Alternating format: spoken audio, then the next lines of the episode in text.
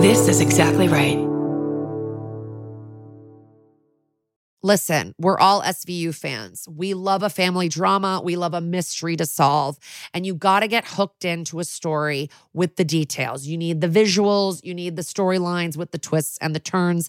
And that is what June's Journey has and more. June's Journey is a mobile mystery game that follows June Parker, a daring young girl on a quest to uncover the truth about her sister's murderer.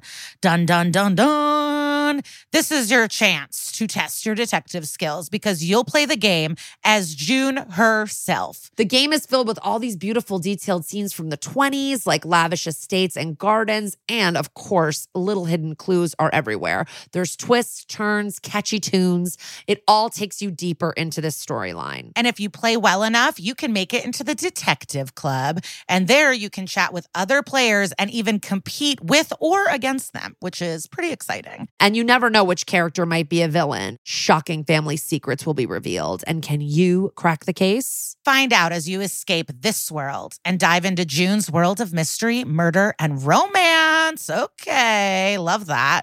And guess what? It's all just one tap away. Discover your inner detective when you download June's Journey for free today on iOS and Android. That's June's Journey. Download the game for free on iOS and Android. Hi, I'm Erin Welsh. And I'm Erin Allmann Updike, and we're the hosts of This Podcast Will Kill You on Exactly Right.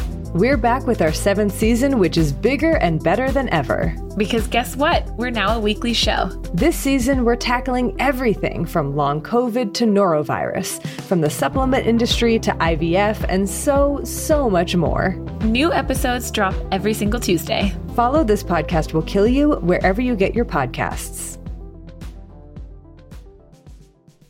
Of the Law and Order franchises, SVU is considered especially watchable. We are the amateur detectives who kind of investigate the vicious felonies these episodes are based on. These are our stories.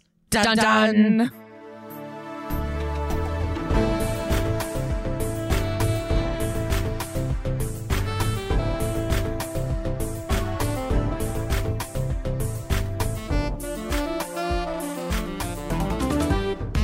Welcome to episode two of That's Messed Up, an SVU podcast. We're so excited to be here. I'm Kara Klenk. And I'm Liza Treyger. A happy and joyous Hanukkah to you, Liza. Thank you so much. Potato pancakes all day, every day. So delicious. Did you get any presents every night? Did Hanukkah Harry visit you? Did you put any blue lights on your house? I don't know. My Pentecostal husband hasn't really picked up on the Hanukkah traditions yet um, I know my father puts a blue lit menorah on our window. So just in case people didn't know we were Jewish, they know now. Oh my gosh, it's episode two. We are back. We've had um, so much fun. Like tweeting and Instagramming and going through all the fun stuff that everyone is sharing and all their opinions. Yes, thank you for your positive um, feedback, everybody. And we've gotten a lot of questions and love about our cover art slash logo, which we understand because it's incredible. And it's Carly Jean Andrews, and her Instagram's incredible. And I actually found her through Instagram because this summer during quarantine, she was making like people would send her nudes and then she would make paper doll outfits on top of them. And I'd never met this woman in my life. And I was like, Hey, can I send you nudes? And then I sent her 15 nudes. I had a two hour photo shoot alone in my home. and so she knows me very intimately. Yeah. So, her Instagram is awesome. Everybody should go and follow Carly Jean Andrews and um, order her prints and stuff. She's really like such a fantastic artist. And we were so lucky to. Or you can hack her and you know if you'd like to see me doing ice ice skating poses in the nude she probably has them on her phone I'm also, Kara, I don't know if you've been experiencing this, but like I've become more investigative since we've started working on this podcast. and I'm scared what's going to happen to me. Like I saw a glove on a branch. I'm like, whose glove is this? We need to find it. And I'm very nervous. You're like picking it up with a stick to not break chain of custody. yeah. I've got suspicious. Like my sister, I was walking my sister's dog and it stared at a man and I'm like, he is a fucking murderer. There's a, a mirror that goes into his stairs and there's someone trapped. And my niece was like, I think it's just a man. I don't know why. But yeah, I'm like, I'm nervous for what's going to happen to my personality. Oh man. Yeah, I guess um no, you obviously have not experienced this in your your uh, your silence. no, no, I will. I have definitely been on after a marathon. I think you've been binging a little bit lately, right? You've been catching up. You've been on season Yes. like 20, 21 or something. Yes, So, because like, I have yeah. to be honest with everyone. After the man down or man up episodes in season 20, it was just too much for me and with where the world was. And I did take a break and obviously always watch the old ones over and over, but I didn't watch 2021 and I've been watching them right now and I'm having a lot of problems because I'm in love with Carisi. She's literally texting me trying to act like Carisi is hotter than Meloni, and I, I can't. I don't even know what. To, I don't know how to react. Well, I I don't want anyone to know that. Well, we just talked about it because I think uh, people will hate me. I think this, yeah, I think it's a controversial stance. I don't know why I'm so Well- obsessed with Carisi, but I love that he loves Rollins. Even you know, Well, that's one thing that you said because you're not a huge Rollins fan, and you said that his love of Rollins is making you like Rollins more. So, I think he's doing a service. he is. I just feel like he's um like the feminist we really that that's what Meloni was missing. Meloni was always like. Abortions are wrong. And I think Ca- Carisi has this like special sweetness where he's like, she can get an abortion, you know? And I like that. Yeah. Well, we found out a couple of weeks ago on Instagram that in the new year, we're going to be getting the return of Meloni, which is huge.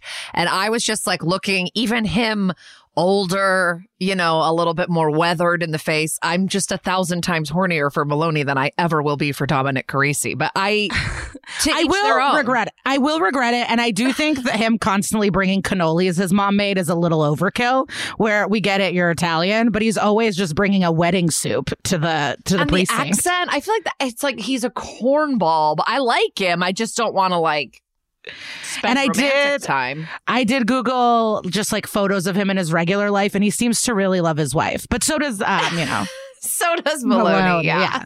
I do love a man that's not going to cheat on his wife, but not that we, I know anything.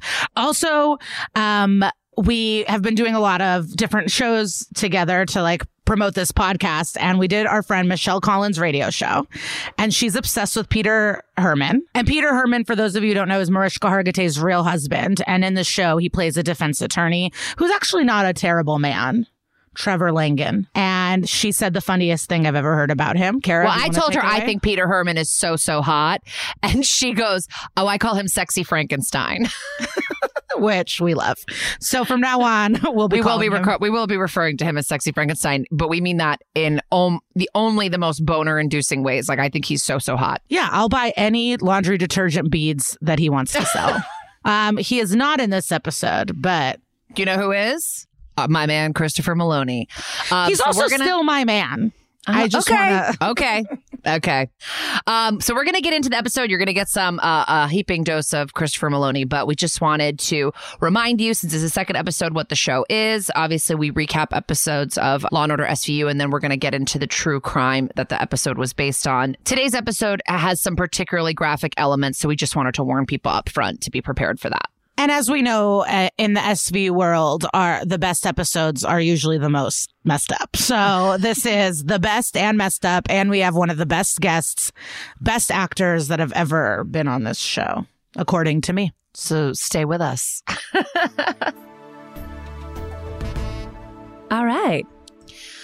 Liza, Yeah. are you ready to talk about your favorite episode of Law and Order SVU? Yeah, I'm I'm thrilled. This is my favorite. I mean, so many haunt me, but this, um, I, you know, Ari Graynor's in it, so I don't want to step on your, you know, position. But there's a monologue at the end that chilled. Chills up and down my yeah. spine, hair on my hand. Like, I just remember watching this as it came out. This is an early season, being like, you are the best actress I've ever seen in my life.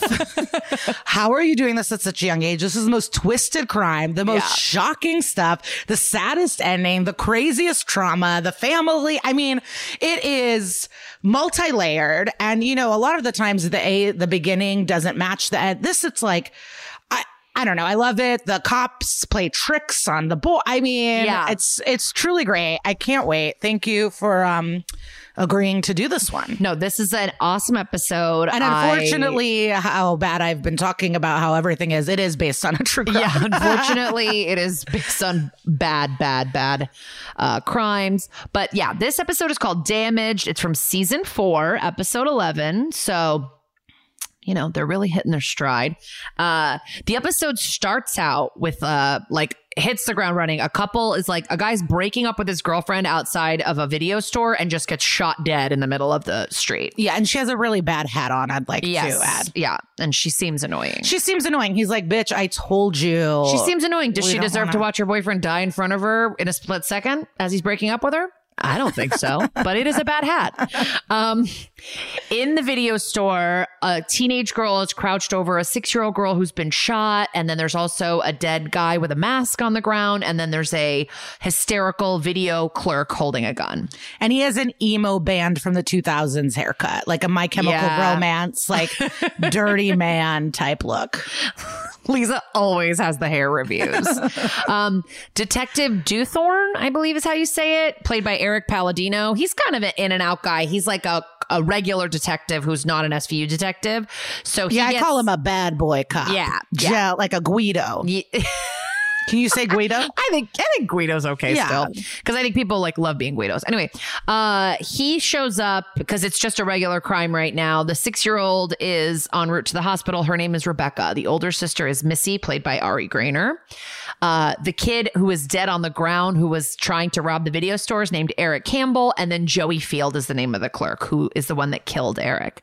Um, the squad gets word that Rebecca, the six year old girl, is on life support at the hospital and has gonorrhea. And I want to add that he doesn't say, "Oh, we'll contact." This a hot shot cop doesn't say, "Oh, we'll contact SVU." I know Benson. He goes, "Get the sex police over here." Yeah.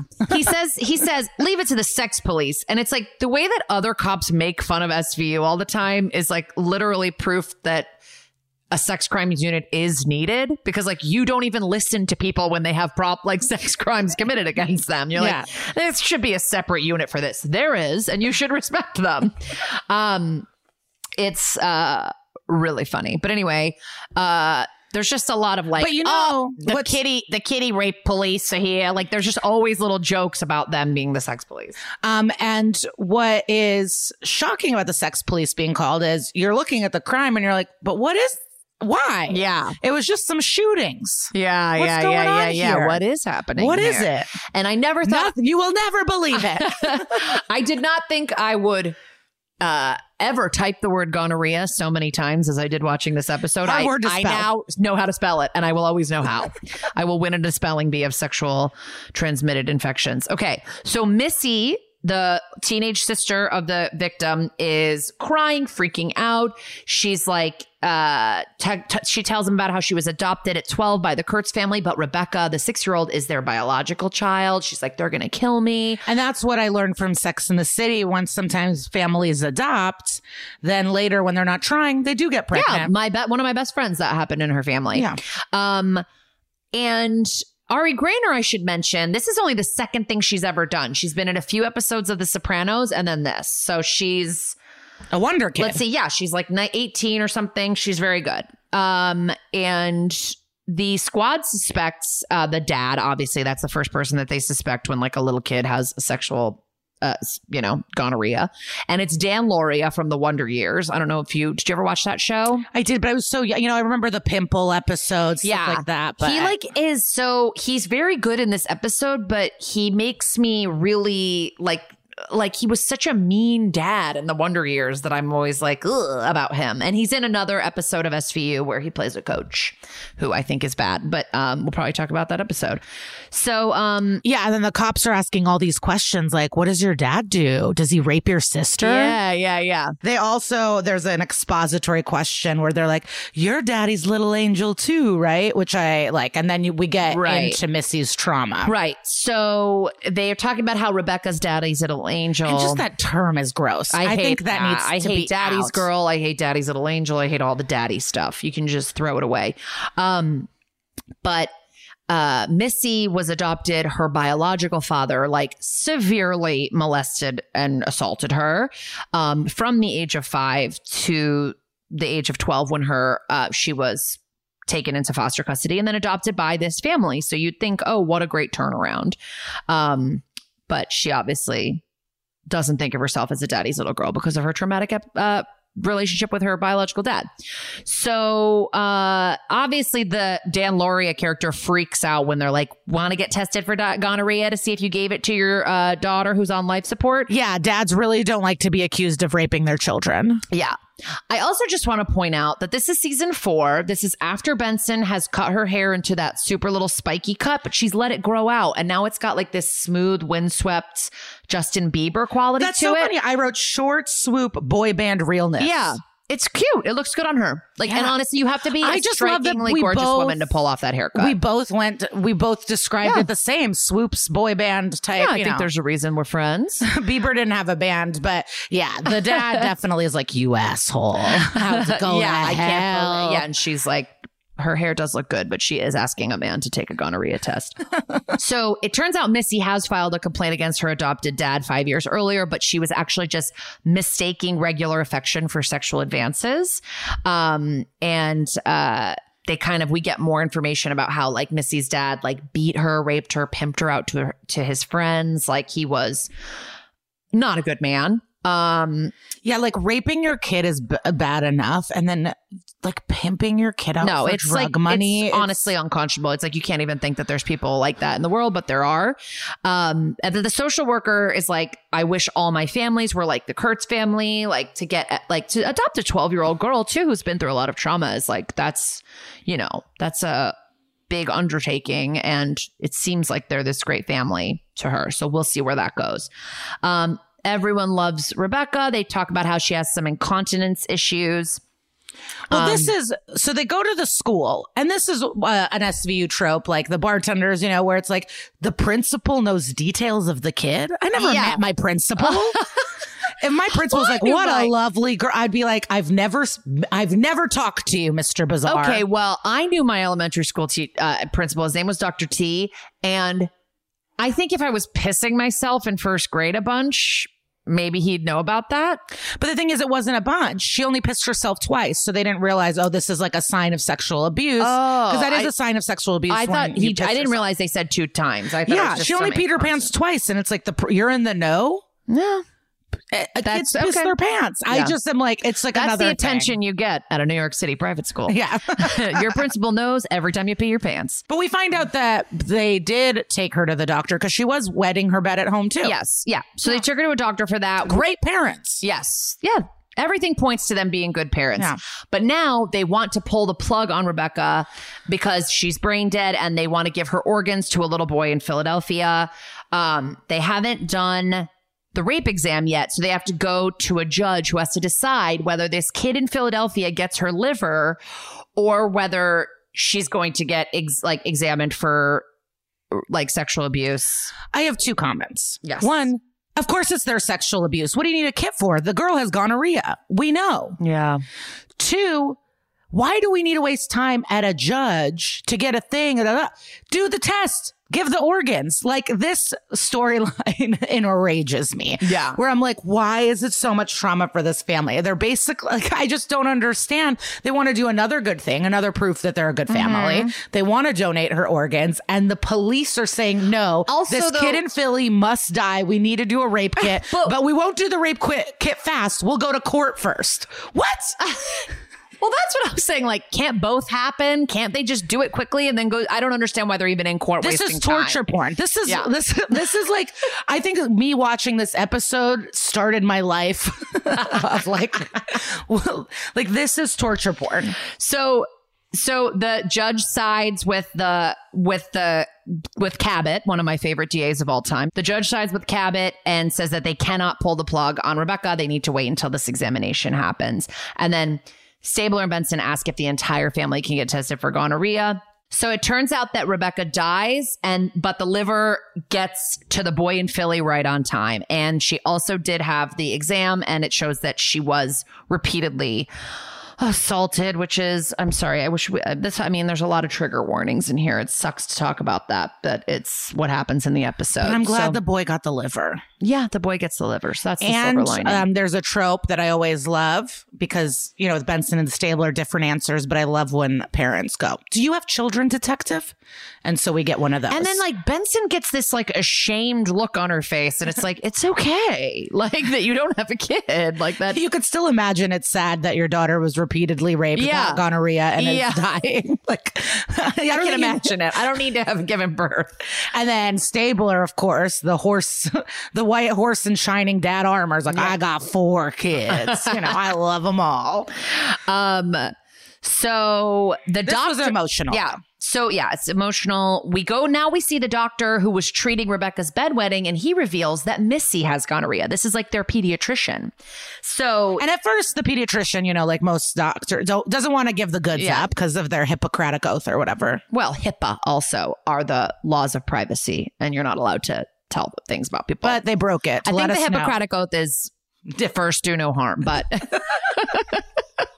you're it's also first don't gossip with cops about whether kids have gonorrhea. So uh the So this um, is terrible news as a watcher. You realize yeah. the two girls have gonorrhea. Both of these girls have gonorrhea. So Missy breaks down and says that she and Rebecca were both raped by Joe, who is the clerk at the video store. We thought he was like a character that was gone at the beginning. He's back. He's apparently Missy's boyfriend, and he raped uh, Missy and Rebecca as well. Uh, he made Missy bring Rebecca to the store when she threatened to tell on him. Missy said Joey Field and Eric Campbell, who was the shooter, that they're friends. They planned this whole thing together, or that really Joey was the mastermind. And uh, they say Joey comes from deep pockets. Like his dad is a big lawyer and his family's like in with the mayor. I'm like, why are you working at a video store? you know, to learn personality. I guess. I mean, I feel like a lot of those kind of kids end up like clerking or putting away files at a law firm. Like they don't end up I didn't even At a video that. store. That's so interesting. I did a video store where the catch owner keeps a loaded gun. It just seems a little bit of a lowbrow job for this high powered kid, this kid that's from a high powered family. They live on Park Avenue. You just don't see a lot of kids working at video stores. Yeah, this mostly because nice video stores brownstone. do not exist anymore. um, okay. Because you always hear of a rich kid having to get a job for to learn a lesson. or Yes, something, of course. I mean, but yes. it's not this one. Sure, that's it's, it's. I think the job's a little bit uh, far fetched, but okay. So they go to visit Eric, the house of Eric, the kid who was shot as the robber in the uh, video store event. one of the worst dads I've seen. Oh my god! show. They go. He's in a bottle in the East Village, and this guy's just like a drunk, calling his dead son a loser. He's like, "You want to go to his room? Go ahead." Like he's horrible. Yeah, he goes, My son's a bigger loser than I even thought. And it's like, You're a You're the biggest loser I've ever seen. He has, you know, the bald hair up top with the hair around the circle. type yeah, yeah, look. the bozo, the clown. He actually hair. looks like a Guess Who character on that game board. Yeah. It'd be like, does, he have an alcohol nose? Yeah. does he have swollen burst capillaries? um, so they he and has also, when people are this poor and gross, I'm like, how do you live in New York? Why are you in New York? in the East Village. Yeah, wha- how? And your son has his own room. That's crazy. um, so Eric has a bunch of quote unquote fancy electronics, but this episode did come out in 2003. So it's like a massive stereo, a box TV, like nothing that would look nice now, but is kind of strange for like a kid uh, to have. They figure out that Eric was three feet away when he shot Rebecca through forensics. So, um, That's the thing with these teen kill any killer. It's like even though cops are dumb, detectives are not.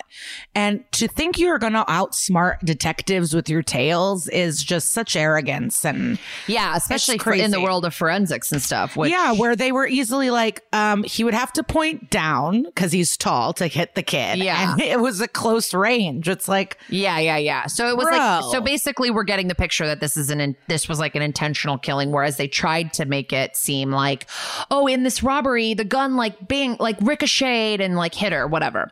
So uh Benson and Stabler go to Joey's apartment and tell him that he's Oh, going to win an award from the not mayor. an apartment, the fucking brownstone. Yeah, townhouse, townhouse, townhouse. Ugh. Excuse me, I misspoke. This is one of my favorite Yeah. moments. and they say they're like, "Hey, man, they're going to give you a like a courage award uh, from the mayor's office. Why don't you step outside?" So when he steps outside, they arrest him. And I didn't realize that you don't need an arrest warrant if someone's on the street, but if they're in the house, you need an arrest warrant. Yeah, and you hear the dad lawyer in the back being like, Joey, don't go outside, but it's too late. Uh, because the lawyer dad knows. And I learned this from this episode. Yeah, So to me, I'm we like, learn a lot. I will never step, Step outside, outside. if a cop Yeah. comes to my door. You don't have to open the door, I don't think, even without a warrant. Uh, okay, so we we figure out that Joey's dad is this big attorney. He said, uh, Joey says he has no idea. He had no idea Eric was going to do any of this. It's all kind of Eric on Eric's thing. Uh, Joey gets arraigned and remanded without bail. We get Judith Light, baby. Yeah, Judge. he gets charged with first degree murder and two counts of rape in the first degree. Three Yeah. charges. Yeah. Yeah. So this is not going to be an easy case to get out of. Um, and they're, t- they're everyone's throwing around the death penalty a lot, which I didn't, I don't even think is in New York, but maybe I'm wrong. Um, Judith Light shows up as Judge uh, slash bureau chief Elizabeth Donnelly. She was on 25 episodes of uh, SVU from 2002 to 2010. I love I her. would consider her a main. Yeah, judge. she's she's canon for sure. Huge part. Um, Missy wants immunity. Her lawyer is played by a class. This is a classic episode because there's a lot of classic people in it. Yeah. This classic SVU defense attorney named Roger Kressler, who's kind of like a sleazeball. That's like my client doesn't know anything about that. You know. he has the haircut, the bald, and the top, Yeah. and the hair, but black. He looks like he would do your taxes. Yes, he's played by a guy named Ned Eisenberger, and he's been on 24 episodes. Uh, Yeah, Jo- this episode. I mean, it gets better and better Yeah. every moment. Yeah. So uh, Joey's dad is basically trying to like bury all these motions. Uh, and then the episode flips when Cragen walks in with a VHS, like a Well, haunting VHS. haunting. tape. But we, I do want to reiterate, and you did say this that Missy t- um, got a deal, so she Yes, is so she immune from immunity. being charged because she gave the scoop on Joey and Eric. Yeah. So I just need everyone to know she has immunity. Yes, she has immunity. Cragen walks in with this VHS tape, and it's Missy and Joey, and it's Missy basically coercing Joey through like the promise of sex to molest her little sister who's lying passed out on the bed. It's a very gross scene to She drugs her sister. She gave her sister syphilis, and she gonorrhea. Gonorrhea. I don't know how to spell syphilis. I know how to spell gonorrhea. Why did I say syphilis? I don't know. They're both STDs. And fucking, you see on the tape, Joey's like, no, no, no, I don't want to rape her sister. And she like seduces She's like, him. you better do it if you want more of this. And it's like, it's really disturbing. and they go over to the daughter. Oh, my yeah. So basically, we now know that Missy has been masterminding this entire thing. If she lied about being raped, uh, like who really planned these murders is what Olivia brings up. And that's the crux of the episode, pretty much. I just can't believe I love this episode so much. Something is wrong with my Um, Yeah, head. I I have to bring it up in therapy. Some of my favorite week. episodes are the most traumatic. It's really, um, it's terrifying. Uh, now Joey is being like a love struck teenage idiot. Like he doesn't believe anything. They're like, Missy's giving you up. Missy's pinning the whole thing on you. He's like, nah, you're lying. He even thinks his dad is lying to him. Like he won't This go is why. Romeo and Juliet should not be taught in school. Oh yeah. People think you're supposed to die for your high school partner or Yeah. something. And it's like, Yeah, because they were like 13 and 15. Nah. Um, so he is willing to take the needle for this girl because the sex is so bomb. yeah. And he, I don't want to cut that out. no. Like, no, he says that. He's Yeah. like, Er- he's like, Eric introduced me to Missy, and it was like being on a drug to be with her. Like she's intoxicating. But I think a lot of people will find that about like a narcissist personality that like they can be have like an intoxicating personality to be around. Yeah. I think we both know people like that. Um, so there was one time they mostly drugged her when they molested her, but one time she woke up. Rebecca, she said she was going to tell. So Missy paid Eric and Joey told him what to do because Eric would do anything for money. So it was like, hey, just come in and pretend to rob this store But so- and we're going to shoot the sister. And I don't think Eric thought he was going to get shot in the robbery. Do you think they knew they were going to kill Eric? Hmm. I don't know. Like, was that something gone wrong? I don't know. Because I That's a great wonder, like, would you agree to get shot dead for some stereo? well, no, I don't think he That's would have done that. Yeah.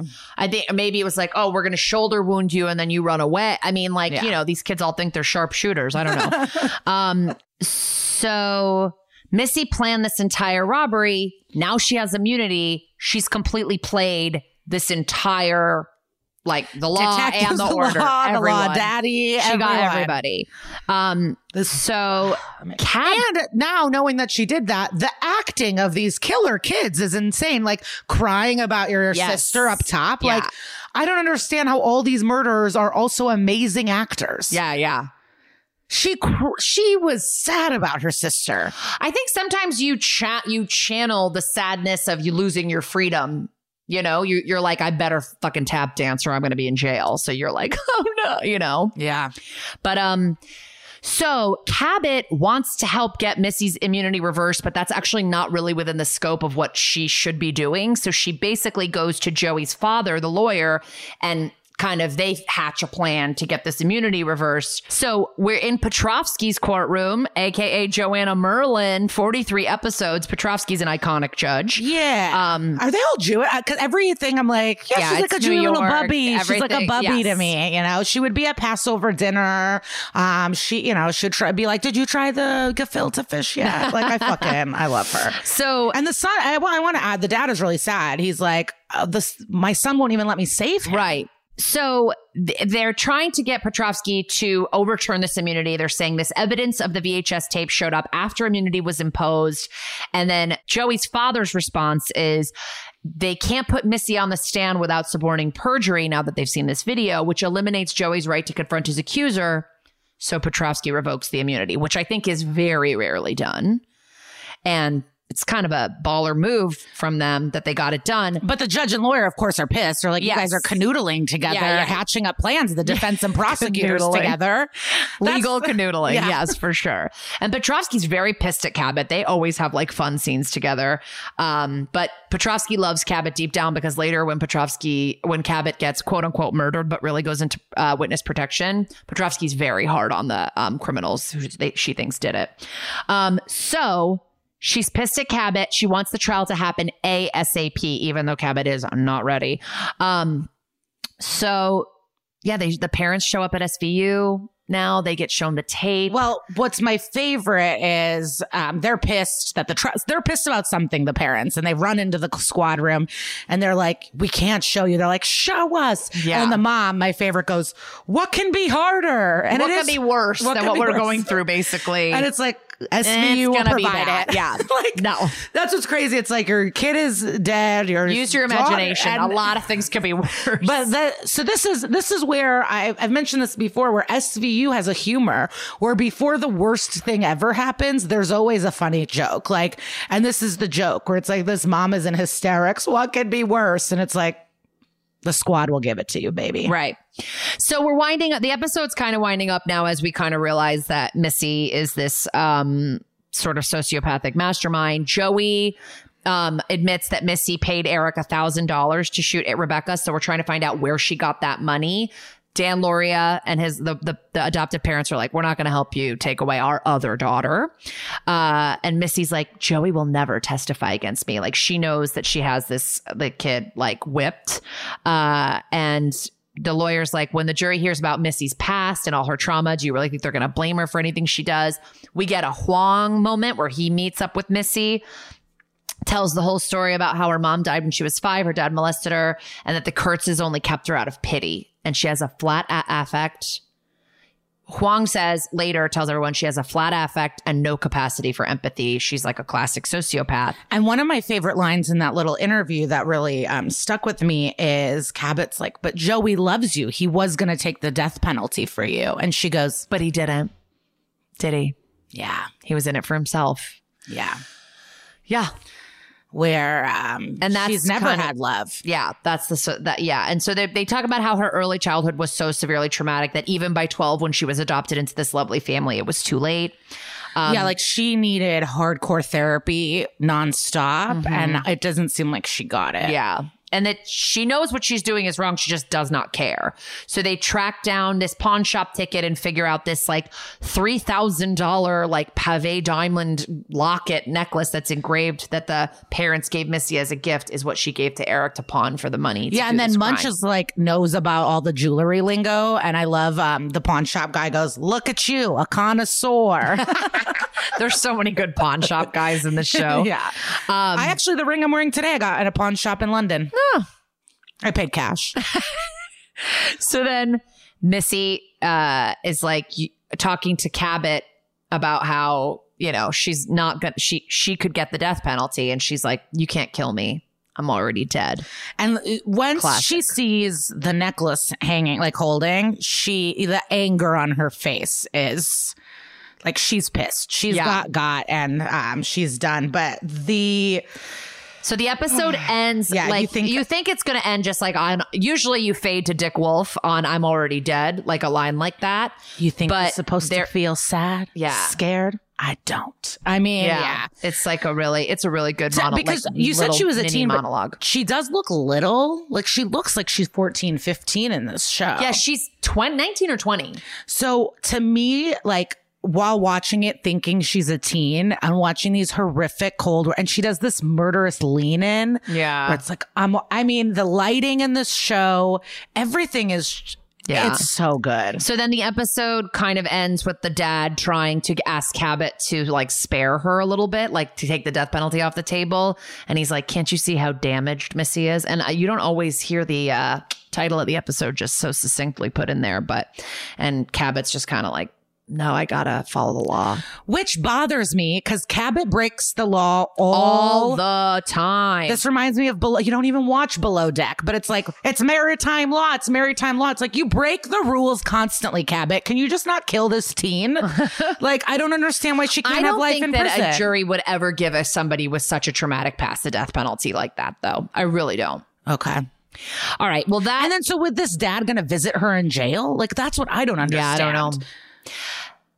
Well, this was uh, one of our favorite episodes, so our recap was extensive. But Yeah, hopefully um, you feel depressed. Yeah, but No. get ready to hear about how this happened in real life. We'll be right back.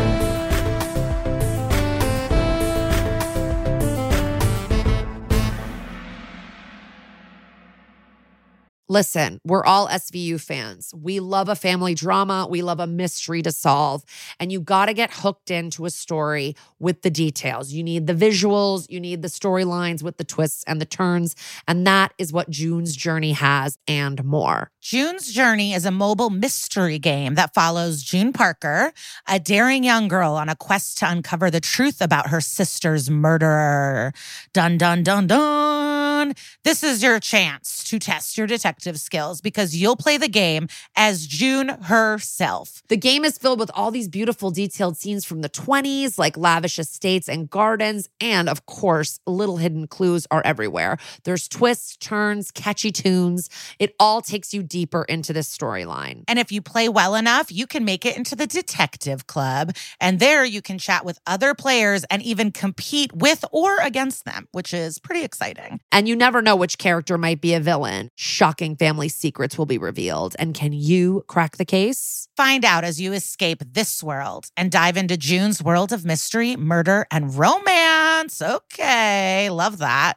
And guess what? It's all just one tap away. Discover your inner detective when you download June's Journey for free today on iOS and Android. That's June's Journey. Download the game for free on iOS and Android. Welcome back. Um, let's dive in. So this case is there some sister on sister rape murder? There is. Um, but so I'll I'll just uh, warn you up top. This is pretty fucked. But what? Why this case? So first, this case is Canadian. So that's, uh, you know, we think Canada's so nice and nothing happens there. And so these are probably the most famous killers in Canada. Canada's pretty embarrassed about it. Um, and then I don't know because the case is so fucked up. But I think the reason it's so popular is because they're hot. They were called the Ken and Barbie killers. Um, and I think the the bar for hotness and killers is low because you know they're fine. They're the bar just- for hotness in Canada is low. No, I'm just kidding. no, Drake looks so I'm good in a beard. um, yeah, so you know, blonde, they're blondes, they're Yeah. in love, they're young, and so no- everyone was shocked at these Ken and Barbie killers, and that's what they're called if you want to Google. yeah. Yes. And what are their real names? so their real names are Carla Homolka and Paul Bernardo. I don't remember what he looks like specifically, but I remember I've seen Carla Homolka like in when I've looked up this crime before, and she's very like yeah, 80s Barbie, like big 80s hair. Like she looks like Yeah. your 80s dream girl. Yeah. And I'll just mention this up top. You, if that name does sound familiar to you, this past year, Don't Fuck with Cats came out on Netflix. Oh, yes. Which was a popular true crimey type docu series about Luke Magnotta, Luka Magnotta. Yes. And basically he puts up videos on the internet of killing cats. He ends up killing a man and then these two dorks from the internet that deserve their own show, loved them. They get this online community to help find this guy. And he was connected with Homolka because he said that he dated her. But it's not true. He just loved Well, then he kept making attention. videos where he's like, "Ugh, Carla and I are not an item. And it was like, nobody said you were like, you, he would create stories about himself and then refute them and like Yes. give interviews as if he was important, like he was TMZ or something. Yeah. And he also, um, so one of the people he killed, he chopped up into different Yes, pieces, yes. and he sent some of the body to an address for uh, Lori Homolka, like Carla's sis- other sister that's alive. God. So if you are like, oh, I've heard these names recently, they were um, part of that, and so he This guy was, uh, I think it makes sense when you're saying about that this is like one of Canada's most famous crimes because this guy wanted to be infamous, this Luka Magnotta guy. And so he's like, how can I be infamous? It's like trying to link yourself to Ted Bundy. You know what I mean? Like you just are like, if I can somehow get involved with like get my name linked to her, everyone will know who I am, you know? Yeah. And so that's just, um, you know, uh, this is a crime that keeps on giving and so connected to this. And it is fucked up. People, yeah, he like vacuum sealed cats. It was Yeah, no, up. that, but that's a recommendation if you're into. Did you watch it? Oh, yeah. You, oh, you did watch it? Oh, I watched Don't Fuck with the Cats. no, but did you watch the cat killing videos? What? Only what they showed on there. Okay, because you know that he called it like two cats, one one killer or something. Yeah. Like he kind of fucked with the poop video. Yeah. All right, so let's see where this starts. Okay, so Carla, um. Base, well, this is really funny. The cops are like, this was a match made in hell, not heaven. So I love a cop with a saying. All right. Um, basically, she was young. She was like a teen when she started dating him. So she was like later teen, like 17 something, and he was in his 20s. So um that's, you know, a little weird. But she bra- she he was 6 years older than her and she was pr- popular and pretty, but she just thought he was the fucking bee's knees and would do anything for him. She bragged about him all the time, talked about him like she was devoted to this man. Um and he was uh Paul was the youngest of 3 and he did have a difficult childhood. Um you know, stepdads that beat him, verbally abusive. Um, he was a teen peeping Tom. He was peeping in windows. Um, he did go to college. He seemed normal. Um, I think it's a peeping Tommy when you're a teen. oh, is it? I don't. No, it's not. I'm. so they're dating, and there is a Scarsboro rapist that's out. So the whole town is scared and everyone is in fear of getting raped and attacked from behind. Um, all these, like women are getting attacked and raped and, um, they said light hair, young, and just the knowledge of a rapist, rapist being around is terrorizing this town in Canada. Um, uh, he made women call themselves degrading names. He brutalized people on the verge of, um, homicide. And so the attacks were getting more and more violent. Escalated. And we, yeah, escalated. And we learned that in SVU. And, you know, people get more comfortable. You can tell if it's someone's first crime or mm-hmm. they're an experienced killer. And so they were scared that this was going to get worse and worse. And he was driven by a sexual drive that was misdirected. And they knew that it would not stop until he was caught. Um, the couple met in 87 when there was already three Scarborough rape attacks. I mean, have I said the town name wrong every single time? Probably. um, I, I've said it different every time. So there were already three rape attacks before before they started dating. The sketch is released and it looks just like him. He starts getting calls from everywhere being like, bro, are you the Scarborough rapist? You know, like, uh, I did, I just did an act out of a phone if anyone wants to know that I am committed to this podcast. Um, but yeah, so everyone's like, uh, our friend is a rapist. We think he looks exactly like this drawing that's been released. Um, and the cops said that they've never heard of um, men turning their friends in for rape. Usually they def. Oh, I said that. Never mind. I thought the cops that. Was my note. Cops didn't say that. I was shocked that Yeah. boys are turning in their friends. Yeah. Usually boys like have their friends' backs and don't turn them in um, and defend blindly. Yeah, it's weird. This guy that looks like you is doing all these crimes. That sucks. yeah. I can't believe it. So, so whatever. So the Scarborough rapist things happen. So he moves to St. Catherine to live with her parents. So suddenly the Scarborough attacks stop and in St. Catherine, the talks start oh wow. and no one suspects the thing. The par- no one thinks, no one cares, no one. But legit, they stop in one town, start in another, all based on his movements. Uh huh. Now, Christmas rolls around and he asks her to have sex with her sister, which uh, is rape. Obviously, she's underage. Tammy is 15 at the time. Um, and I wrote she's a Virgo, which is. We're Virg- Virgos. She's not. I just looked up her birthday. It says Tammy was a Virgo and Paul wanted to think fuck a virgin. It is virgin. It is virgin. Because why would I write Virgo? it just autocorrected. It did because the next Tammy was a Virgo and Paul wanted to fuck a virgin. Okay. Tammy was a virgin and Paul wanted to fuck a virgin and she agrees. She just loves Paul so fucking Yeah. much that she agrees to drug her sister and let her. my fucking my notes changed fiance to finance. I mean, th- I need a. This is nuts. Okay, but she lets Paul drug and rape her sister. They used animal tranquilizer that they stole from a vet clinic. Jesus. Um, and the and they videotaped the whole thing. So while the family is all sleeping on Christmas, they are drugging and raping Oh one of the daughters. I mean, it is so fucked up. Um, and then he orders Carla to assault the sister. So this is a little different from SVU. She's a little the bit of a swap. Yeah. Yeah. He makes her do it. And so they both rape Tammy. Tammy begins to vomit and choke. And uh, they dress her and hide the camera. They call 911 and um, they act shocked and everything. They said they tried to revive her but couldn't. And Christmas Eve, she was dead.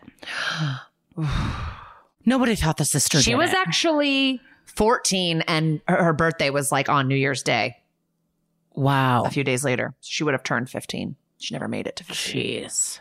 Nobody thought the sister did it. Um, they did find a burn mark on her face, but she's, but they also said she died of natural causes. So this is like pretty bad police work.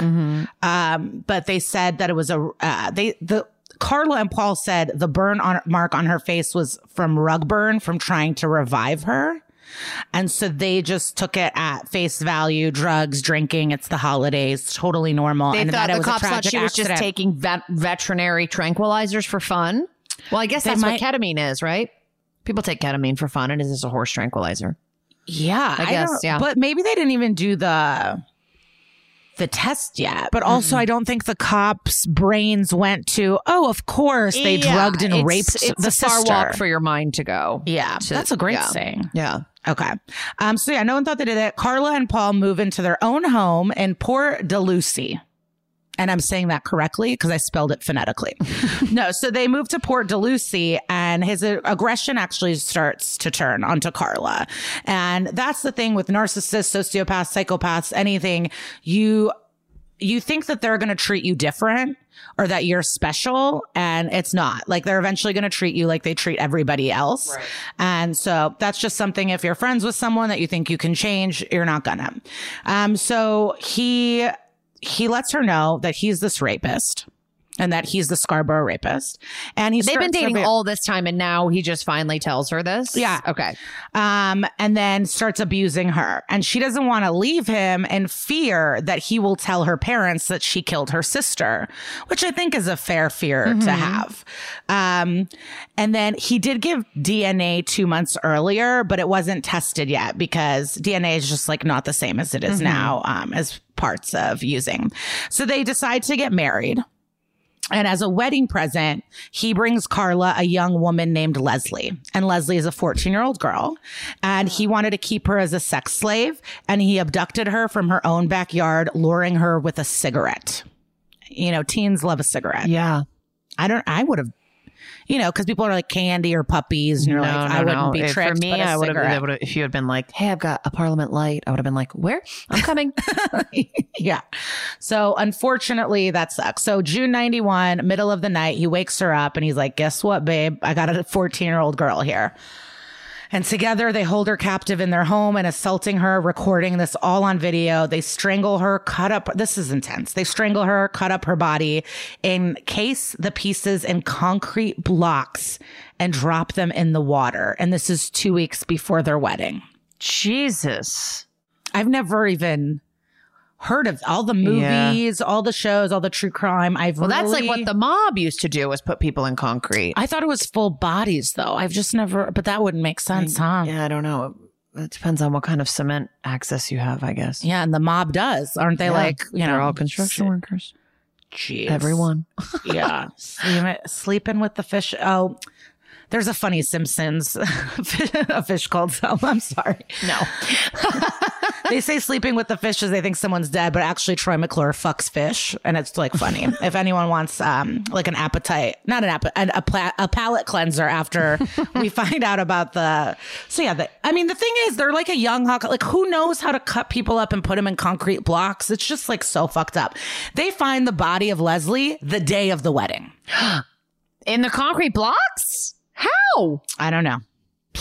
They find right. it. So it's fucking gruesome. It's, t- you know, it's heinous as fuck. And there's a veil of fear in Ontario. People are scared. Um, but, you know, these people are dancing the horror at this wedding. So this FBI, they they bring this FBI guy to help. They need the FBI, and I was really confused about this. Like I didn't realize FBI people because I know like through Dexter, I learned like you can FBI people go help police stations and you can hire Yeah, but them. in I Canada? yeah, I think it's wild that they don't have their own FBI, but maybe we just have more crimes here. I have no idea, but they Yeah. brought someone from the FBI to help the case because it was like so. I, I'm like, is it under the table? Is it consulting? I didn't know that they're friends, so whatever.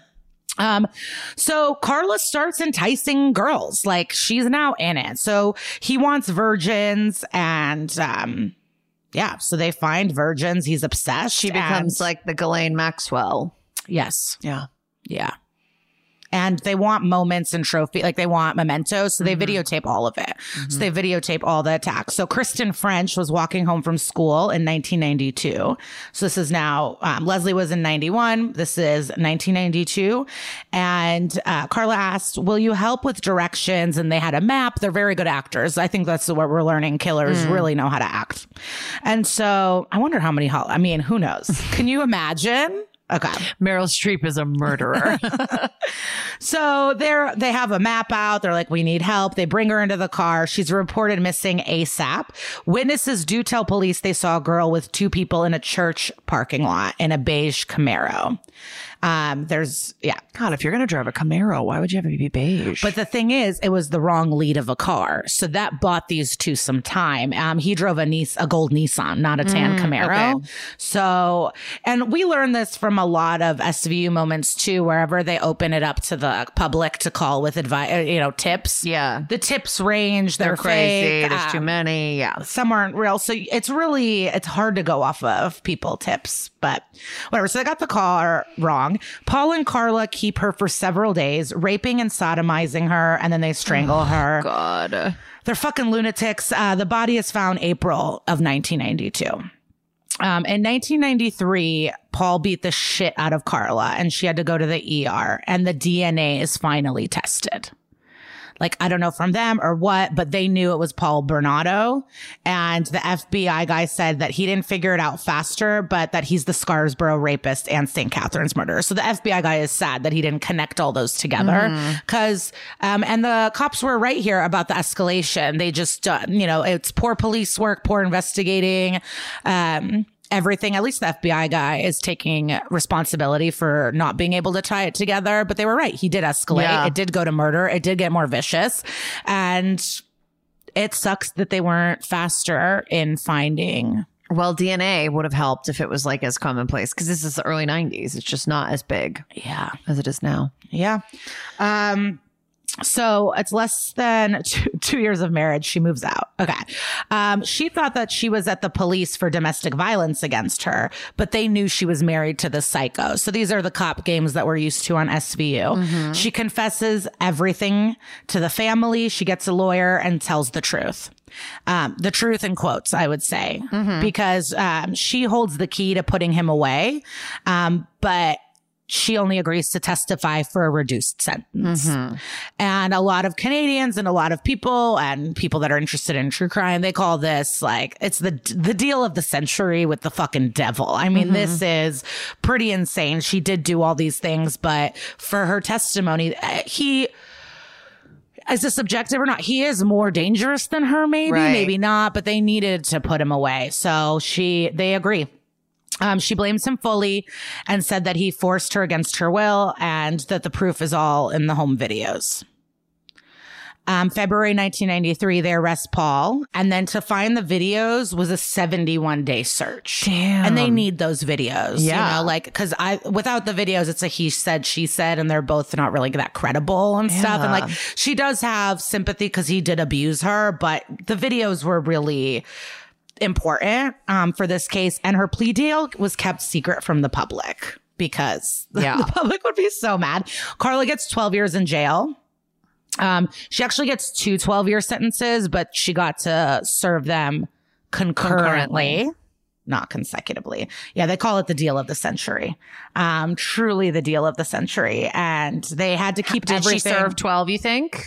Um, we'll get to it. Oh, okay. But sorry. so there's no news. There's a news ban like no one is allowed in. That's a report. Like they are keeping this trial so secret. Whoa. They cannot fuck with this trial. We don't do that way. shit in the U.S. because everyone just is too hungry for. Are there no trials? There are. are there secret? are trials that are kept like not secret, but no press is allowed. But I mean, I think that they still are like sensationalized in the media. Either way, yeah, they kept that this so secret. Um, this was also before OJ, and I feel like OJ was probably like the big mm. media circus that kind of changed crime reporting forever, yeah. I would say. I don't, I can't, but I'm, I, It could also have been before OJ, and I'm just young and I'm not thinking about history. But OJ did really feel like the first kind of public crime that we were led into the yeah courtroom was, detail what, for detail. 94 or something. Yeah, yeah, for years. Um, so in May '95 in Toronto, Paul Bernardo trial happens. People line up for blocks to get a seat inside.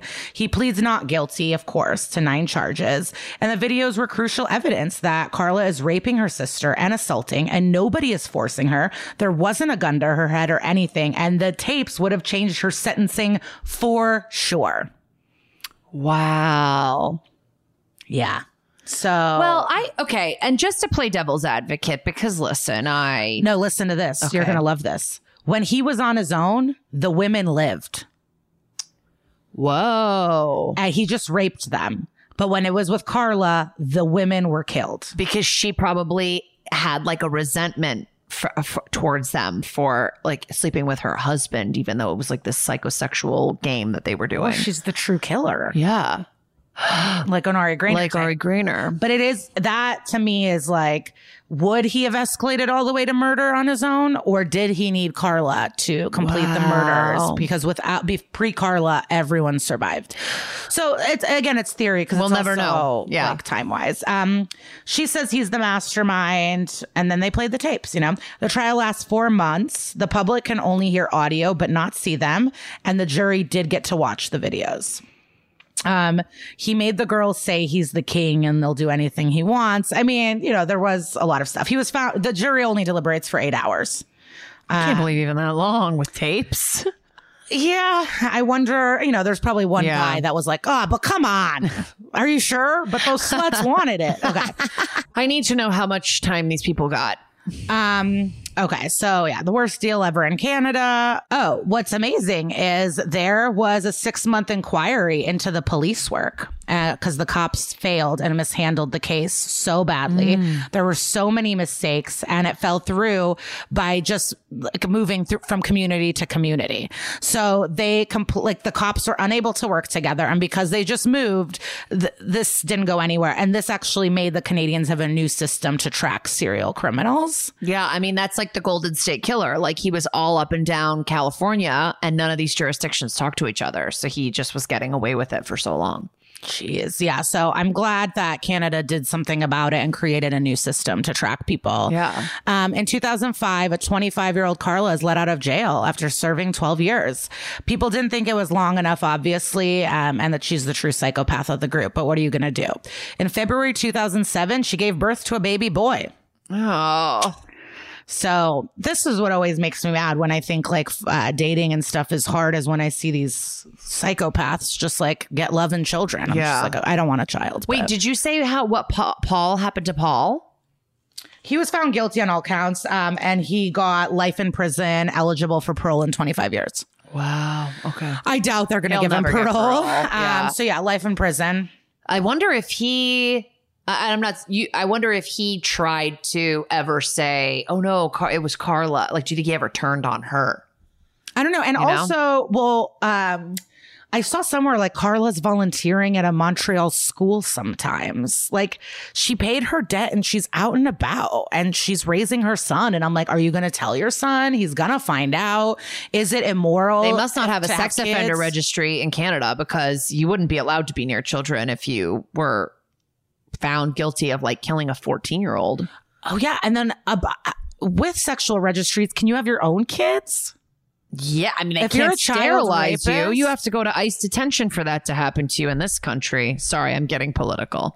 Um, I don't sh- know. Maybe I should have found more information on what they're up to now. This is what's hard because I was about to say, don't do things to impress your boyfriend, but she could have been the mastermind of a lot of these. yeah, we don't know. That's what's really wild. Yeah, I'm just gonna say if a man asks to uh, rape your sister on Christmas, say no. That's not the man for you. yeah. So But you have to think also that it's not like he threw that out her at her like first thing. They obviously had some kind of like psychosexual relationship going on where he was probably manipulating her a lot and she was so in love with him like you said. She talked about him all the time. She bragged about him. So it's like yeah, he probably kept inching up and inching up like how much he could push her boundaries until he suggested this thing. It was never like let's kill her. It was like I want to have sex with your sister. Like won't that be hot? She's like the same as you. I mean, he probably just, you know, and I'm like, maybe that wasn't supposed to be a murder because it sounds like the way she died was more of an accident. But yeah, because she woke up. but I not mean- the second, not the crimes that followed. So they obviously got a taste for it afterwards. And I want to give a quick shout out. I think SVU did a really great job of like somehow making the story even more disgusting and wild. well, when you make scary. the child younger, it's more traumatic. but also sticking to a lot of these facts and Yeah. switching it and like they they globbed onto baby details and put them in Mm-hmm. i i think they did a really good job adapting this uh crime into their show Mm-hmm. and now we have a guest and i can't wait yeah, excited to talk to our guest, and we will be back with all that.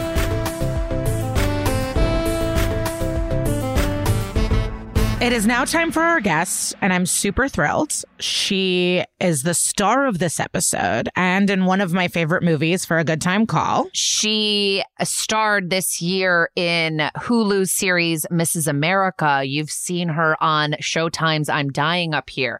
She was truly Liza's first request when we decided that we were going to have guests on this podcast. That is not a joke. We also discovered that she and I went to the same college at the same time for a brief amount of time. And uh, we are so, so thrilled to have Missy Kurtz herself on the podcast. Please check out our interview with Ari Graynor. Your IMDb, your first role was Sopranos, and then you got this giant part in SVU. Were you like, I'm so good? yeah. yeah.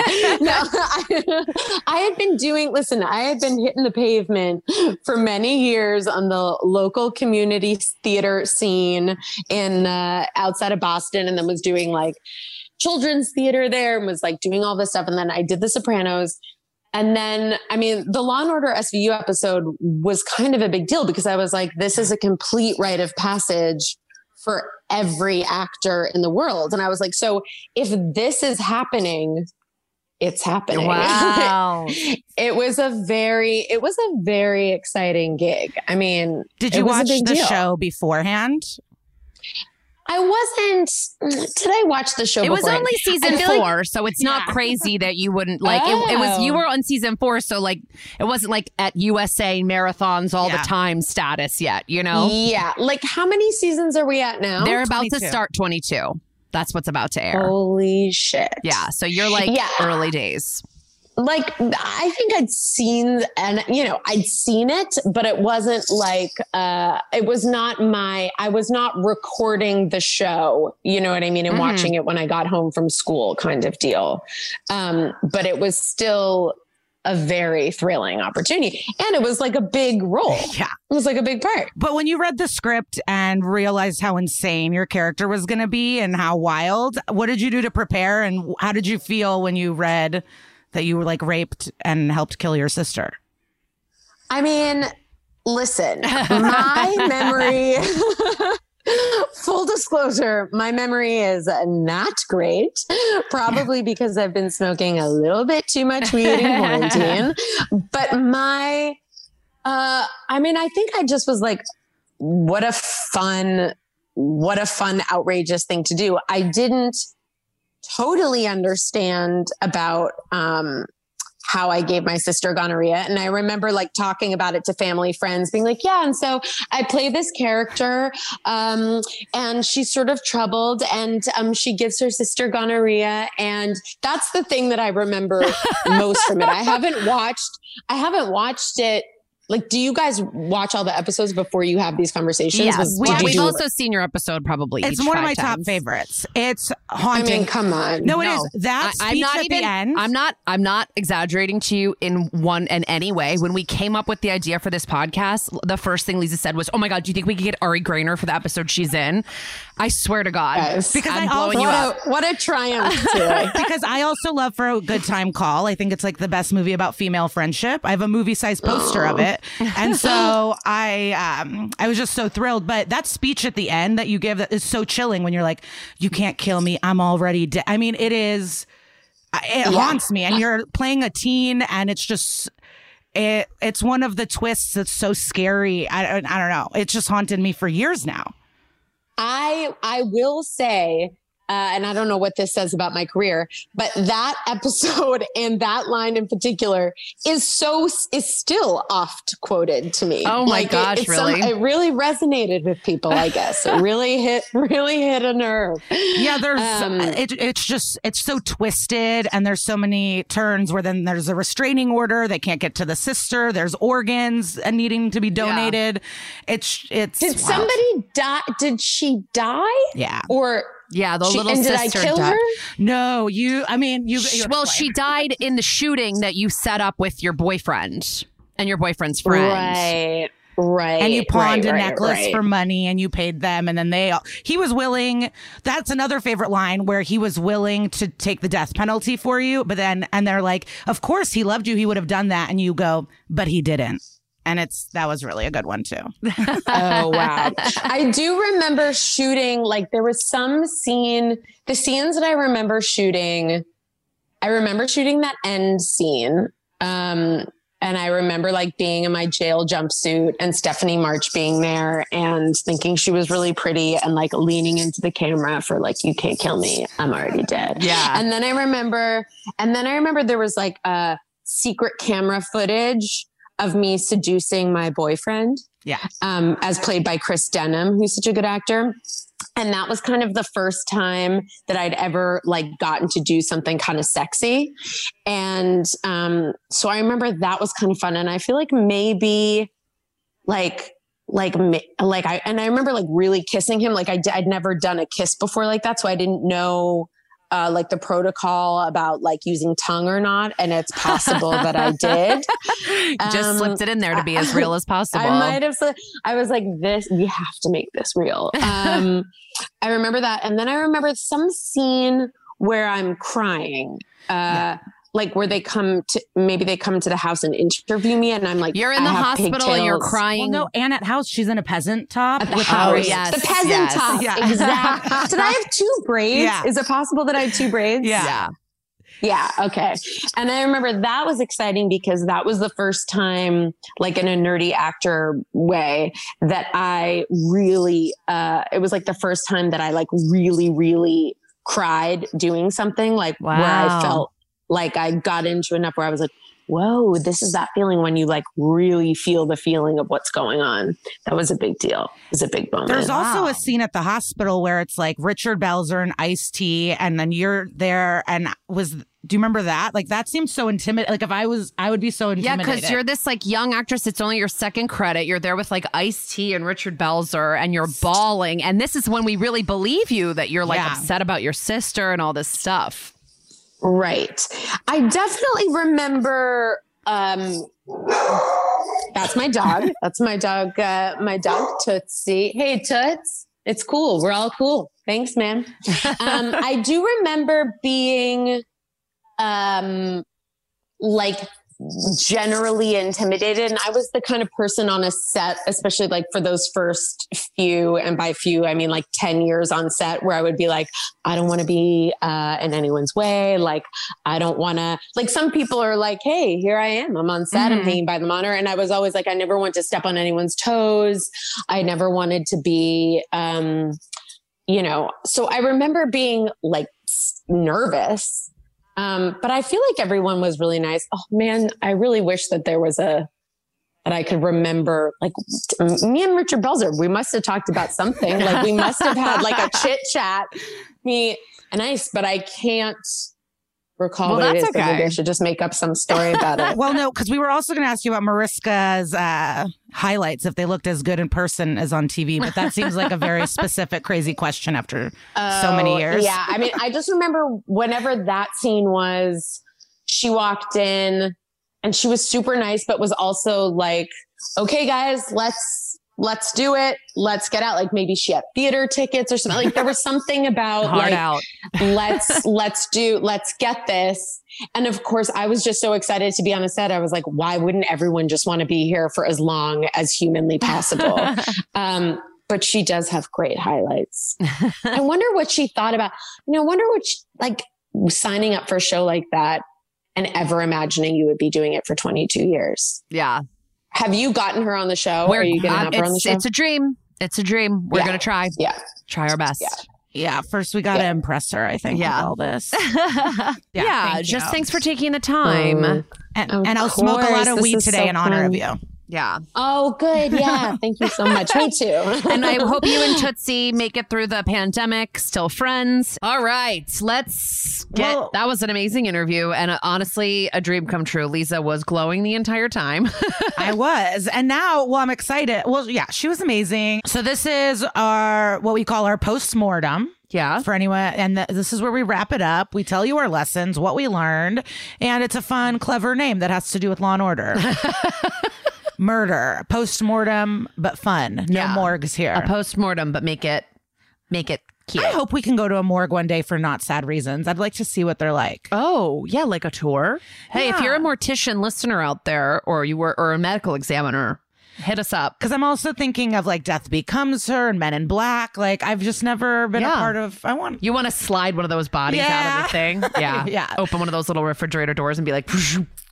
Um, what did we learn? So what listen, we learned? my major takeaway is: look, I've got a little sister. You are a little sister. Let's not. Let's just not give up our little sisters as sexual favors to people. I know that that was in the real case uh, that she gave her little sister up, and in, and in this case, uh, uh, Missy's character just kind of like wanted she was to fuck troubled. around. I love when Ari goes, you know, I'm playing a girl that's really troubled. I'm like, that's a very That's an nice understatement.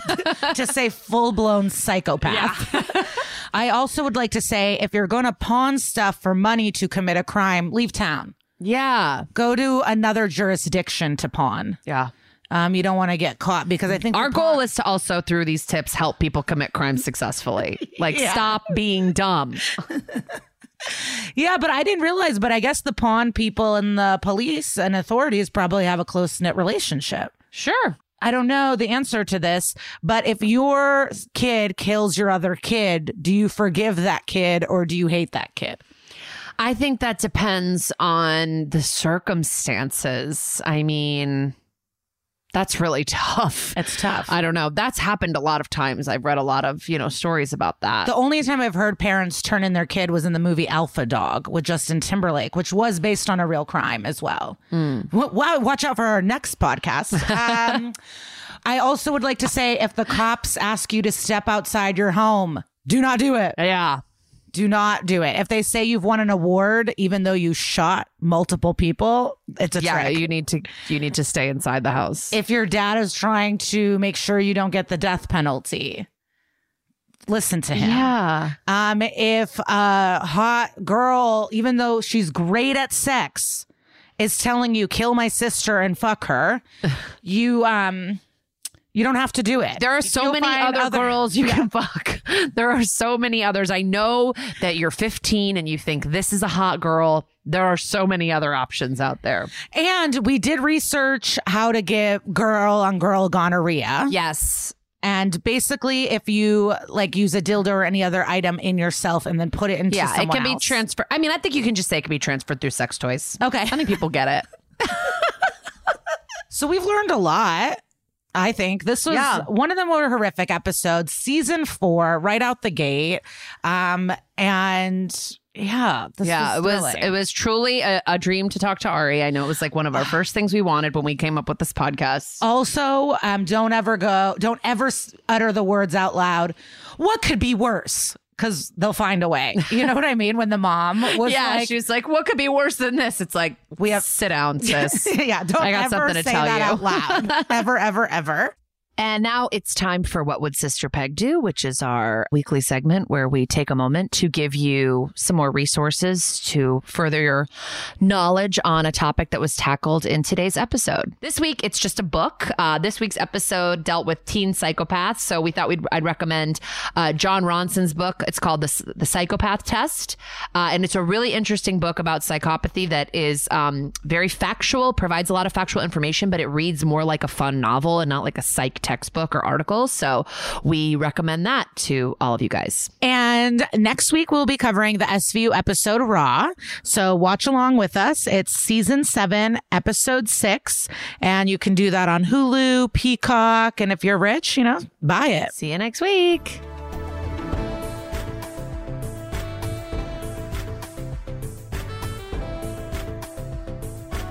That's Messed Up is an exactly right production. If you have compliments you'd like to give us or episodes you'd like us to cover, shoot us an email at that's messed up pod at gmail.com. Follow the podcast on Instagram at That's Messed Up Pod and on Twitter at Messed Up Pod. And follow us personally at Kara Klenk and at Glitter Cheese. As always, please see our show notes for sources and more information. Thank you so much to our producer and fellow SVU superfan, Hannah Kyle Creighton. Thank you to our heroes, Stephen Ray Morris and Annalise Nelson, our engineers. To Henry Kapersky, musical extraordinaire for our theme song. To our artistic queen, Carly Jean Andrews, for all of our artwork. Thank you to our executive producers, Georgia Hardstark, Karen Kilgariff, Danielle Kramer, and everybody at Exactly Right Media. Listen, subscribe, leave us a review on Apple Podcasts, Stitcher, or wherever you get your podcasts. Dun, dun.